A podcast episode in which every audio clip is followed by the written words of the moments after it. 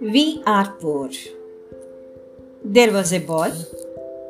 Their very wealthy family. One day his father took him on a trip to show the village side, where he aimed to show his son how poor people live. So they arrived to a farm of a very poor family. They spent there several days.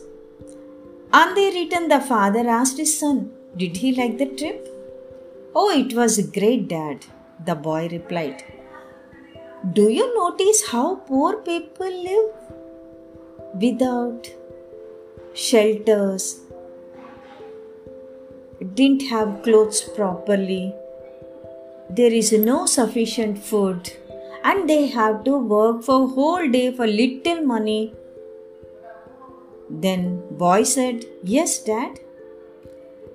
The father asked his son to tell more details. Then boy started, Well, dad, we have only one dog and they have four of them. In our garden, there is a swimming pool which we have constructed. While they have a river that has no end, Dad, we have expensive lanterns. But they have stars above their heads at night.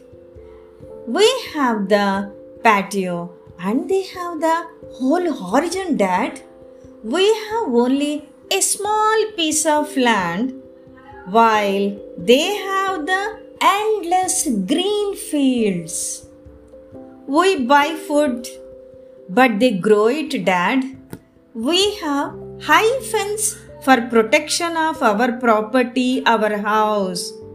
And they don't need it, Dad, because all the neighbors are their friends only. Their friends would protect them. The father was stunned.